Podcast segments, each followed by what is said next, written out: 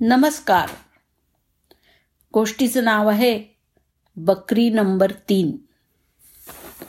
हे सगळं कॅनडामधल्या टोरोंटोजवळच्या एका लहान गावात एका रविवारी दुपारी सुरू झालं.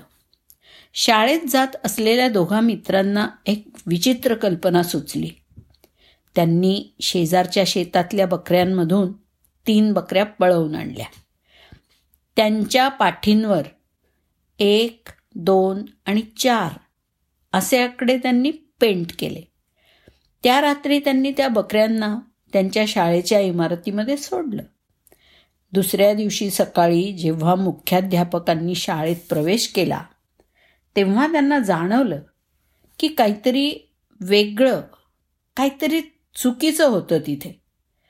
त्यांनी वरच्या मजल्यावर जाण्यासाठी जिन्याकडे जाताच त्यांचं जिन्याखाली पडलेल्या बकऱ्यांच्या लेंड्यांकडे लक्ष गेलं. बकऱ्यांचा वास पण येत होता सगळीकडे. हे सगळं पाहिल्यावरती त्यांच्या लक्षात आलं की इमारतीमध्ये बहुतेक बकऱ्या घुसल्या आहेत. झालं. लगेच सगळीकडे शोधाशोध सुरू झाली आणि लवकरच त्यांना तीन बकऱ्या सापडल्या. पण तिथले अधिकारी मात्र चिंताग्रस्त झाले. कसली चिंता होती त्यांना? बकऱ्या तर मिळाल्या होत्या. नाही त्यांनी बघितलं की बकऱ्यांच्या पाठीवरती नंबर घातलेले आहेत. आणि त्यानुसार एक दोन आणि चार नंबरच्या बकऱ्या मिळाल्या.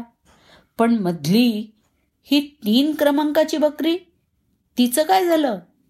कुठं गेली ती तीन क्रमांकाची बकरी? शाळेतला सगळा कर्मचारी वर्ग शिक्षक विद्यार्थी तीन क्रमांकाची शेळी शोधण्यामध्ये लागले. कुठे गेली असेल बरं ही शेळी? सगळीकडे शोधलं पण तिचा काही पत्ता लागला नाही.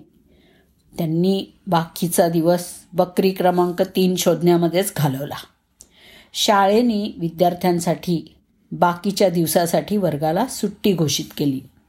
शिक्षक मदतनीस रक्षक कॅन्टीन कर्मचारी मुलं सर्वजण बकरी क्रमांक तीन शोधत होते.